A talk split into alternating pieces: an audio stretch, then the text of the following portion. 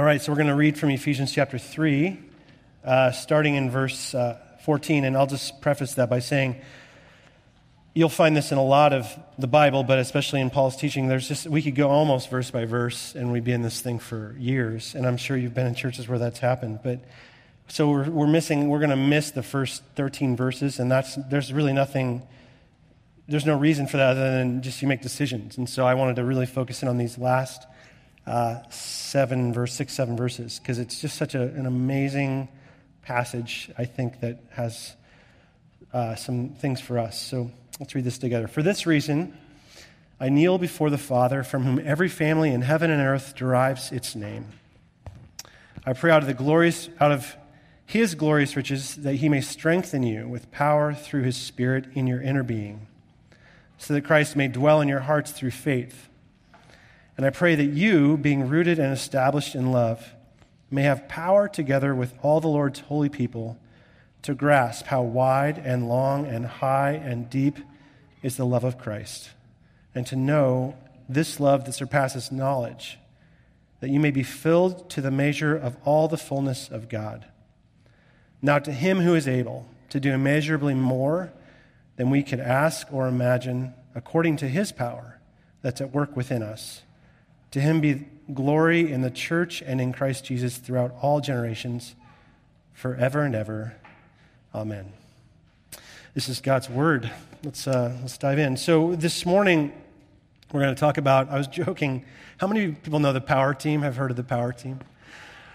Yeah, there's a few of you. We're going to talk about power. I don't have any power team videos because I thought of it just this morning, but I didn't actually. Somebody else did. And I was like, oh, that would have been so cool. But anyway, if you have no clue, you've been saved. So, uh, but we're going to talk about the world's kind of need for power. And I had this conversation with my kids, not about the power team this last week, but about welcome to the Brace family dinner table performance enhancing drugs in sports. So, I don't know how we got on it, but I'm talking about it for some reason. And um, at one point, my, my eight year old son Elliot said this to me. He said, Why? Like, why do athletes do that to their bodies? We were like getting into not the graphic detail of blood doping and cycling, because I'm a cyclist, but kind of. And um, he's like, that seems really wrong. And he's kind of putting a value judgment on it. He says it just takes the fun out of playing games and sports. And then he said this crazy thing they should want to compete just for the fun of it because they like it. Yeah. And of course, that's an eight year old's perspective, which is, by the way, just so refreshing, right? But so naive because here's the deal sports, whether it's amateur or professional, doesn't matter. We all know this. At some point in our lives, whether it's after you turn nine, as Ellie will next February, or much later, high school or college or an adult life, is about more than just fun. We all know this. Um, I mean, how many have seen the documentary Icarus? How many of you guys have seen that? So I heard about this uh, just a little while ago. It's the story of this amateur cyclist named Bryan Fogel. And it chronicles his attempt, you can watch it on Netflix, um, to win this amateur cycling race using performance enhancing drugs. EPO was the drug. And to show how doping is still influencing cycling at all levels, amateur, professional. And in the process, uh, spoiler alert here, he stumbles upon a, a major international doping scandal. So eventually it results in the expulsion of Russia from the Sochi Olympics that they happen to be hosting in 2014, which, as he suggests in the documentary, leads the Russians to retaliate by tampering with the 2016 US presidential election. So it's fast. If you don't care a lick about cycling, you'll love Icarus because it's really about so much more. And it's shocking and yet sobering, this story about how it's in sports at all levels. Really, it's a window into how our broader culture has this hunger for recognition and influence and power in our life. We do. There's, some, there's this need, as the philosopher Friedrich Nietzsche once said, that the world is the, is, is the will to power uh, and nothing besides. The world's the will to power. And you yourselves are the will to power and nothing besides. We have this, this need to be worthy and worth something. We exert ourselves in power games, uh, like Fogel discovered. We have a hunger for power. Uh, and this is important because in Ephesians 3, as you heard me read it, God says that He too longs for our lives to course with power. At three different times.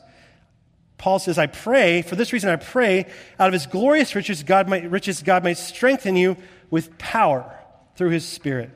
The literal Greek word there for power is dunamis, where we get the English word dynamite. So God wants our lives to explode with power, to be so filled and course with power that we as his followers would be un- an unstoppable, uh, unstoppable force in the world. Here's the deal, though. What we see in Paul's kind of articulation of this power of God is that it's, it's a radically different sort of power than EPO or presidential politi- political power or military power. It's, none of, it's unconventional. It's like none of those things that we see in the movie Icarus or any other sorts of things you see in the sporting world or other places. In, the, in other words, God says no, flat no to traditional, conventional kind of power sources that motivate and drive the world around us. No to those. I'll have none of it. Uh, and yet, he says yes to his power. A power that, as we see in Paul's prayer, is not only of a different kind, it's totally different in kind, but from a different source and achieved through different means. Okay? So that's what we're going to look at this morning is God's power and how that power can make home in our lives and then come course through us. And so here's the outline you'll have this morning. Uh, we're going to look a little more at why we need God's power because it's important to sort of set the stage. We'll look at what it is, if it's different in kind, and, and like what is God's power, and then we're going to talk a little bit about how we kind of get God's power, okay? And we'll go top to bottom in this passage, starting in verse 16, okay? So starting with why we need it. And Paul says it right at the beginning, verse 16, uh, that Christ may strengthen you, okay? So we need power or strength because we're weak. we lack it. Uh, we just don't, we're not born like kids, babies can't even hold their heads up uh, when they're born. And so we lack fundamentally as human beings power or strength, which is in a culture that values, as I already said around Icarus and other things, strength and power. That's not a very popular message. Like, if you, if you come into the world powerless, the thing you're taught to do your whole life is to get strong, you know, to do strength training, to learn to stand on your own two feet, to kind of make your own decisions. And the Bible says, well, you're, you're weak. Um, and that's, that's a really important message for us to hear, especially as you evaluate yourself in light of the gospel. Paul says this in 2 Corinthians 12, one of my little, favorite little Pauline things. He says, uh, he's, he's talking about the thorn in his flesh. God's grabbed him. Jesus has grabbed him on the road to Damascus. He's been converted to Jesus. And he seems to continue to deal with some sort of issue. He calls it a thorn, some sort of besetting sin, all throughout his life. And so then he prays. Famously, he says three times, pleads with Jesus to remove this thorn, right? Remember this in 2 Corinthians 12? Remember what Jesus uh, says to Paul? in 2 Corinthians 12, he says, My grace is sufficient for you. My power is made perfect through what? Your weakness. To which Paul says, Well, then forget it, Jesus. I'm going to find somebody else, another Savior who can take this thorn out and heal me and fix me and make me strong, like a strength training coach. No, he doesn't say that. I'm just checking. Uh, he says, Even so, even though Jesus says, No, my grace is sufficient, my power is made perfect through your weakness. Paul says, I'm going to actually boast, make, be proud of my weakness, so that Christ might, Christ's power might rest in me. Indeed, I delight, he says, I delight in weaknesses and insults and hardships and discouragement, persecution. For when I'm weak, then I'm strong. I mean, he totally flips the script on the world. It's really inspiring to me because what does it mean when Paul says that? when he doesn't push back against Jesus and say, Jesus, come on now, I want to be tough like the other guys, you know? He, when he says, when he embraces his weakness, what does that really mean for us today? And I was thinking about that, and then I, this is my random brain, so what, just come along for the ride for a sec. I, I immediately thought of Jacob wrestling with God in Genesis 32 as I'm kind of studying this this week. And so here's the context of Jacob. He's on the run from his brother Esau. Remember this story? And he's, you know, Jacob is kind of this insecure little brother, and he gets out in the desert on his own. He's tired, he's afraid. I'm guessing he's feeling a little powerless, right? Hungry. Esau's just hunting him down. So he lays down to take a nap, to rest. And he's sleep. He's at night. It's nighttime, sleeping in the desert, not sure, probably anxious dreams. And remember this: God doesn't just meet Jacob in a dream like he does other people. Um, God literally meets Jacob in the flesh, and remember what they do. They wrestle, a little wrestling match. Talk about power. Why does God choose to meet Jacob in that way? Like, what's the point of that? I mean, couldn't God have done something like he did with Moses, like a fire in a bush?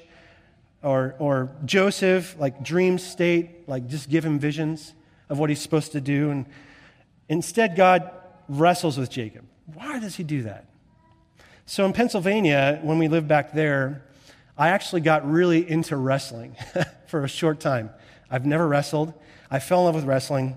A member of our church there is the coach at Lehigh University, the wrestling team. They're like one of the top five wrestling teams in the, in the NCAA, and they're really good. So, like, they have Olympic wrestlers on their team. So, I got to sit with the team and watch these wrestling matches for four years. It was so fun. And I got to know some things about wrestling, just sitting there listening to the coaches and talking to them and stuff. Fascinating sport. What's most fascinating, I think, as a non wrestler about wrestling is you compare it to other sports like cycling, which I do, or running or baseball or golf or whatever, is that in nearly every other sport, you're only using some muscles some of the time. So, like in cycling, mostly legs, like big muscles down here. Baseball, mostly upper body, though you're using other muscles as well. Arm wrestling, only arms, ever. Curling, I don't even know. Sorry, I'm going to throw all the curlers under the bus. By the way, back to, Sochi, back to the Winter Olympics. Did you guys hear about that guy from the curling team in Russia that got expelled from the Olympics this last year? Anyway, I'm not sure what's up with that. But in wrestling, every single one of your muscles, every single one of your bones in your body, what I learned, has to correspondingly, like press against every single muscle and bone of, that, of your opponent if you're going to win. It's all about at all times, head and neck, even, like you're watching these guys push with their whole necks, and their necks are like the size of a truck. And it, like you're watching them use all their weight, all their body, all their strength to push for the, the, the, the to win the match. And, and in that way, three minutes is all a wrestling match lasts. Three minutes is like the most absolutely exhausting. It's just amazing to watch how it's agony on, the, on a mat. It's brutal to watch. These guys come out three minutes later, just completely sweat, dripping in sweat, and just can barely walk. And listen, Jacob in Genesis 32, he wrestles God not for three minutes, not for three hours, the entire night. Eight, 12 hours. I don't know how long the night was then. I can't imagine that, having watched wrestling at the collegiate level. It just seems ludicrous to me. So, why did God choose to wrestle with Jacob? Think about this for a second. Like, why are they wrestling out there in the desert? Well, at the very beginning of that, that evening, when, when God showed up, uh, he didn't show up and saying, Let me just, God, Jacob, let me just explain to you the meaning of your life. It's not Rachel, it's not Esau. Let me explain it to you. It's, let, me, let me tell you about it. He didn't do that. He, he, he said, I'm going to wrestle it out of you. I'm going to challenge you with my, my weight and your weight. We're going to we're gonna not talk about it, we're going to hug it out, as they say. And let me just speak for myself. Just if I were Jacob, there's absolutely no way in my life, except through disappointment and frustration and agony, that I would have learned the things that God's taught me I would have never learned that if I just had a preacher, if I was sitting in the front row, had a preacher tell me week in and week out. I don't know how you guys learn from me. like, I would have never learned it in the classroom. I, the only way I could have learned the things I've learned in life, and I'm sure you're the same way, is that is, is by somebody like God coming so close to me, in such contact with me, through very difficult moments of wrestling and strain, to understand those things. That's the reason Jacob wrestles God. And Listen to this. That's the reason Jacob wins.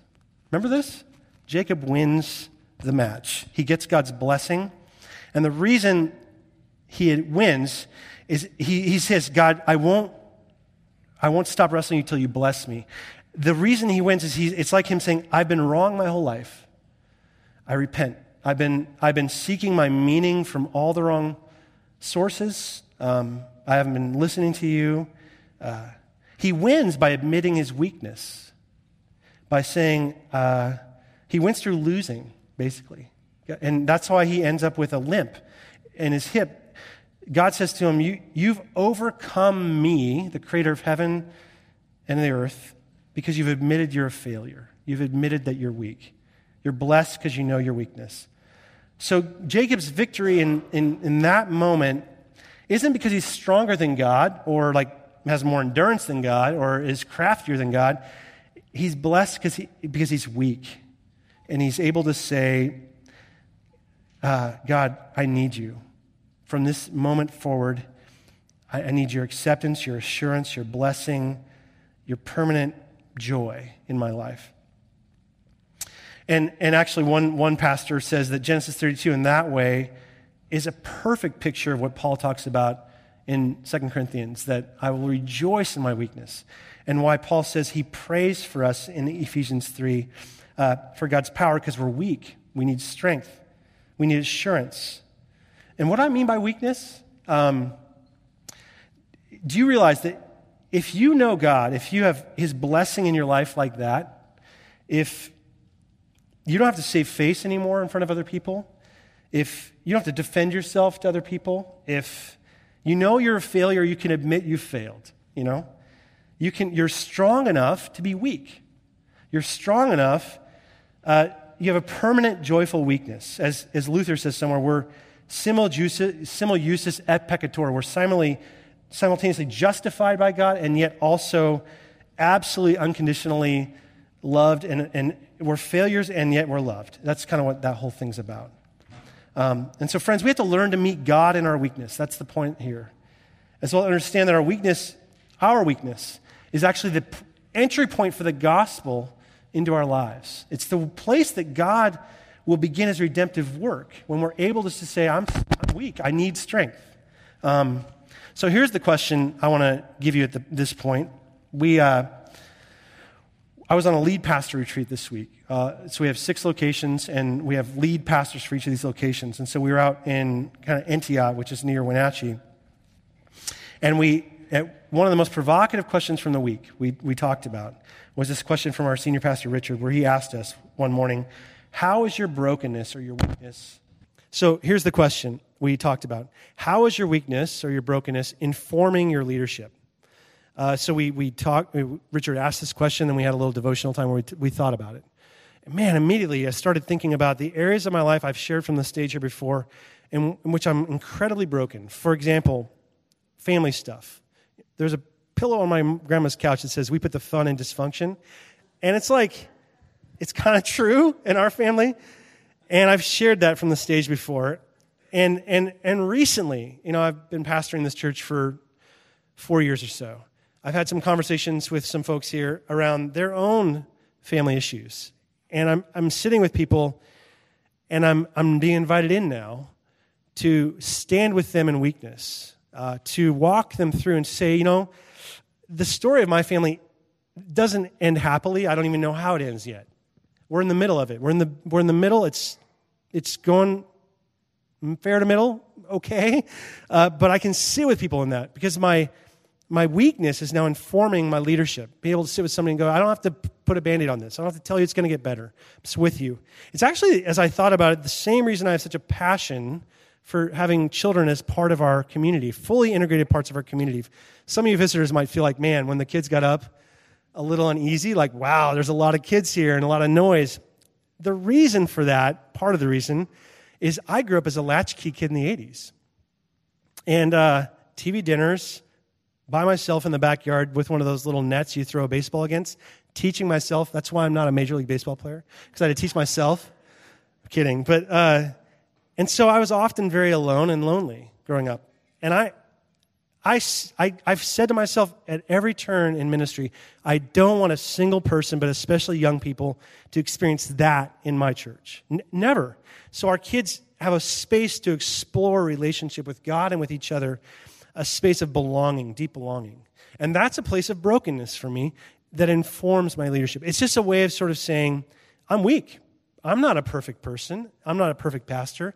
And that gets to inform the way we do church, the way I lead in this community. And so, how is your brokenness? Think about this. What area of brokenness are you carrying right now? How might that inform your own leadership? whether it's an addiction that you are dealing with, or anxiety or depression. We lost Anthony Bourdain this week. How would it have been? I don't know who in his life was speaking into the darkness in his life, but how would it have been if a church stood with him and said, It's okay. It's okay that you're struggling with dark demons of depression. Let's face those together. Let's do that together. Um, you know, there's a sense of failure in, in your marriage and intimacy. You feel like, man, everybody else seems to have it together. They're holding hands, they have their arms around each other, and we can barely talk. You know, it's an area of weakness, yes. How could that inform your leadership? Is it in work? As you feel insufficient at your desk in the morning? How could that inform the workplace you work in? My, my hope is that we'd meet Christ in our weakness and then allow God to move through our weakness so we'd be a vital source of strength to the world around us, okay? So that's why we need it. Here's the second thing, uh, real quick, what it is. And Paul says in verse 17, you need, weak, you need strength because you're weak. Here's what it is that Christ might dwell in your hearts through faith. So it's really important to keep in mind, just contextually, this is a prayer for Christians. Paul's praying for believers. Um, he's not praying for them to be converted to Christ. He's praying, presuming that they've already agreed to follow Jesus. And so when you realize that, there's a number of little puzzles that confront you immediately. For example, in verse 16, he prays that Christ would dwell in their hearts. Okay? Here's the problem with that. Earlier in Ephesians, in chapter 2, if you just flip back a page, he says that Christ is indwelling their hearts in Ephesians 2.22. So why is he praying for that to happen? That's kind of weird. Uh, and here, and then in 18 and 19, uh, in chapter 3, he says, I also pray that you'll know the love of Christ. And was that just slip of the tongue? Because everywhere in Paul's writing, you have in, in, in Romans and Colossians, Paul is saying there's plenty of places that if you're a Christian, Christ is dwelling in your life, deeply indwelling your life. So all Christians are indwelt with Christ. From jump, all Christians have the love of Christ. You don't have to keep asking for it. God is indwelling your life. And then he goes on at the end of the prayer and says, I pray that you be filled with the fullness of God. Ephesians 1, he says, You are filled with the fullness of God. I'm like, Paul, can you make up your mind, please? Which one is it? And so, why is he praying fervently that Christians, his Christian friends need uh, to get what he said elsewhere they already have? What's that about? And as I reflected on that this week, I realized there's really only one answer to that. Incon- what seems like an inconsistency in Paul's theology. And it's this it's one thing to believe, believe in and trust in and, and, lo- and the, in the love of God. It's another thing to experience, have an experience of the love of God, experience of the trust of God.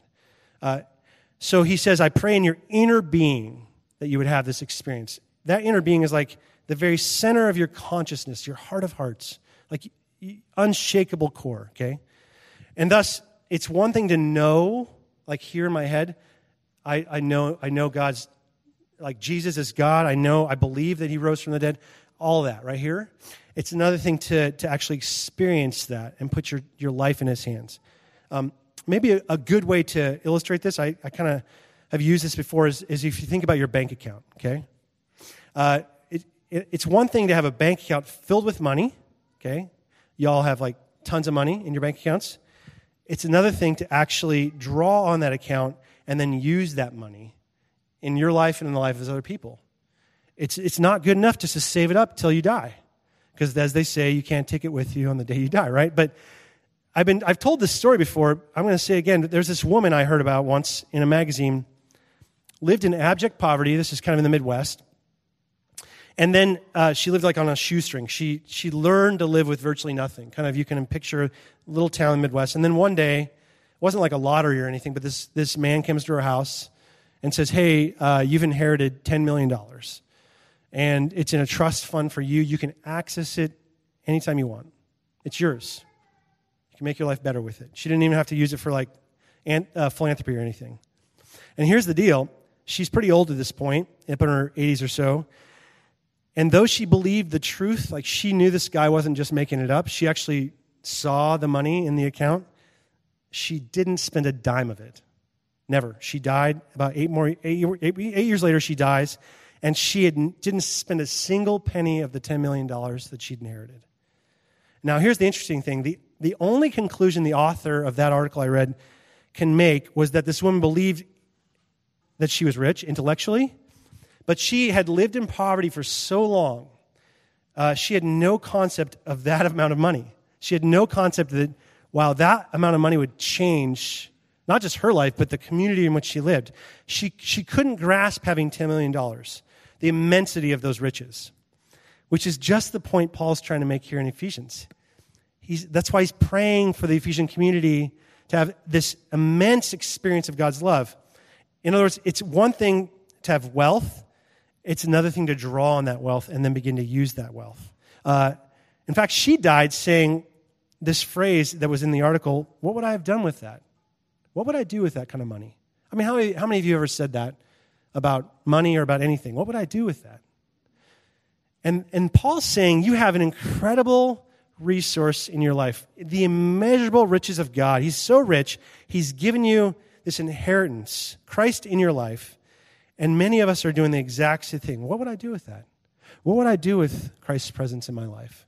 We, we think like coming to church on Sunday, singing a song, opening the Bible, doing a little praying, and then going home is it's just good enough. What would I do with the rest?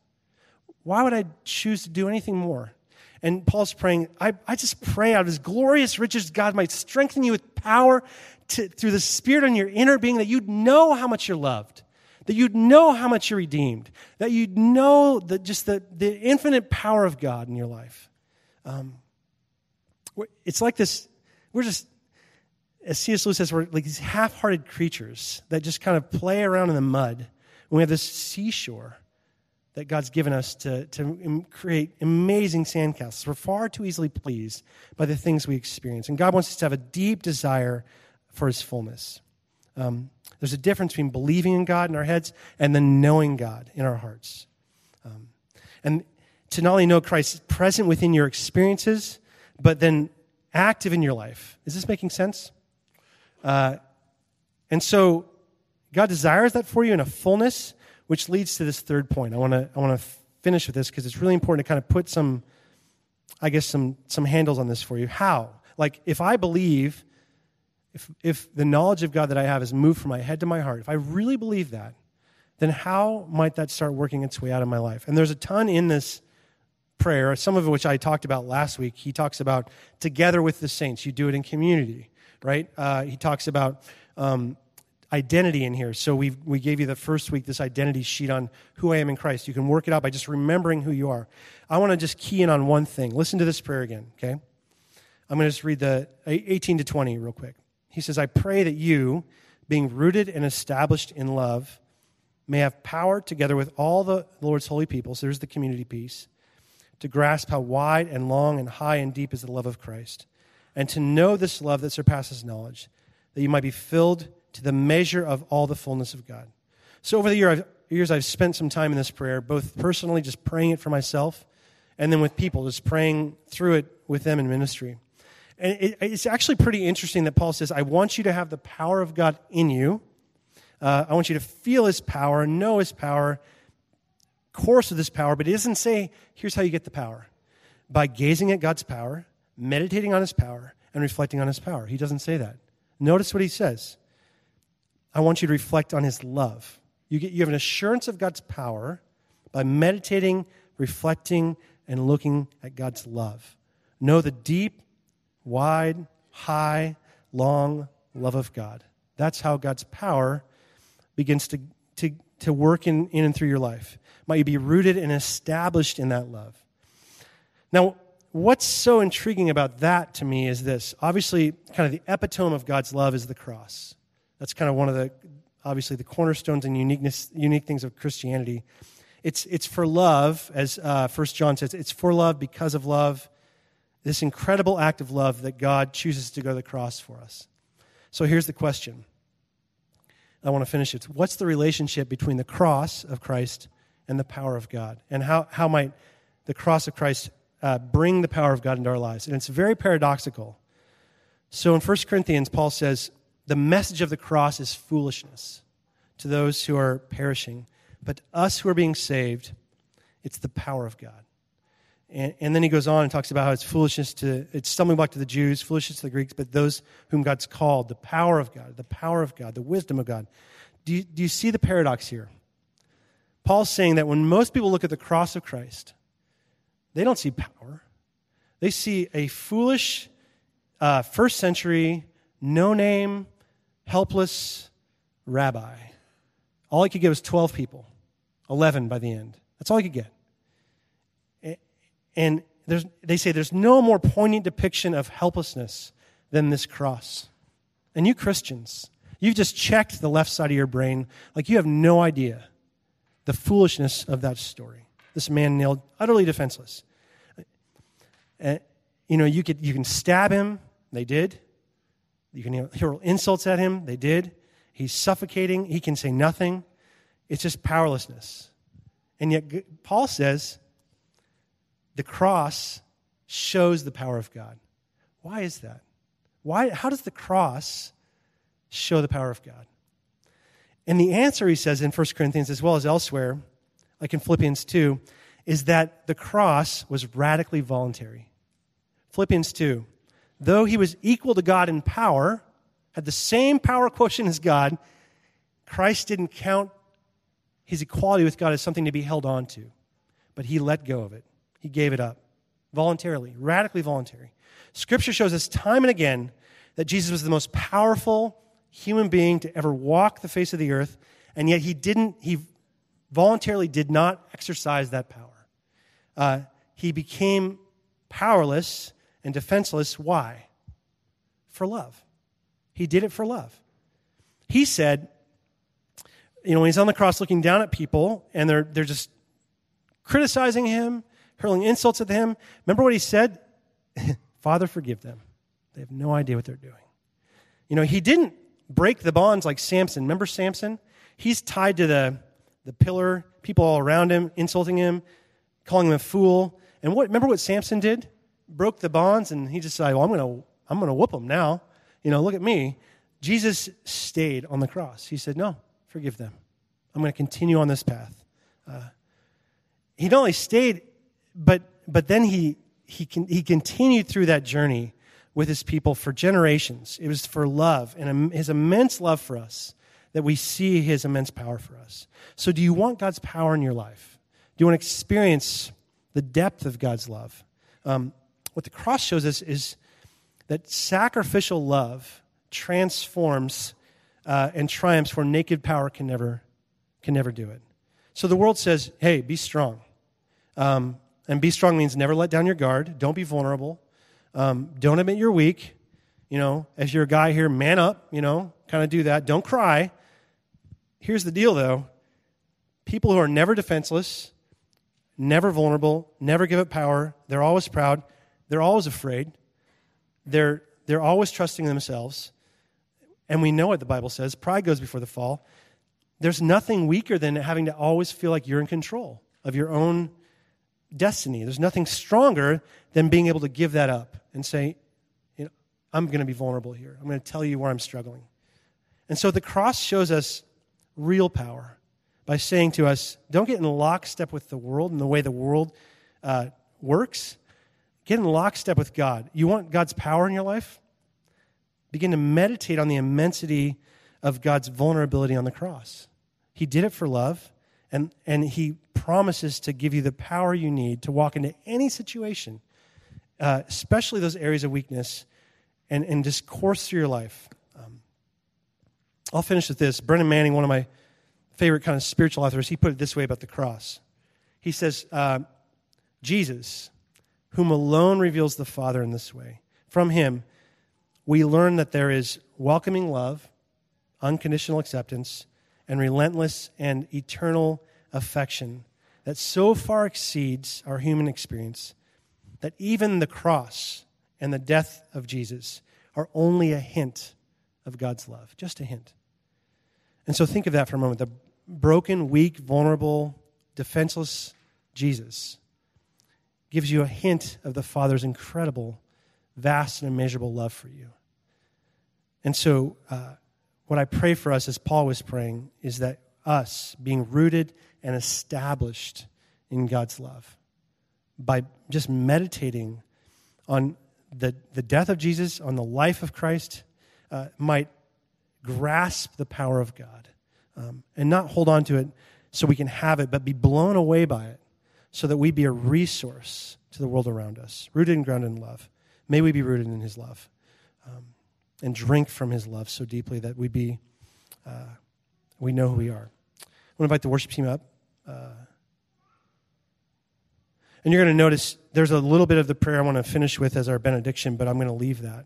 Um, there was a little like write in section in your bulletin, so just kind of hold that for a moment. And I'm going to pray for us, okay? God, we, uh, we thank you that the, the power of Christ um, is unconventional. Um, we live in a world that is hungry for power, that um, is driven by the will to power. We're using that in so many different ways. Um, um, for some of us, it can be kind of intoxicating. We, get, we go into the workplace, we feel like we have to exert ourselves. Um, we parent kids that are sometimes not cooperative, and we feel like we have to be stronger than them. Uh, we watch the world around us and we see how those games are being played out politically and socially. And so, God, we, we just want to confess that we, we need Christ to redeem those places in our lives uh, where we've been kind of grasping for strength um, out of our own resources. And so we pray, Jesus, that you would help us identify the areas of weakness in our lives and we thank you that those areas, uh, whatever they are, are vital s- sources of your power. That you will promise to demonstrate yourself good and gracious and loving through us. And so, God, would you do that work? Would you call to memory this morning um, the areas where we're struggling and allow us to come to you in humility uh, through worship? We pray in Christ's name.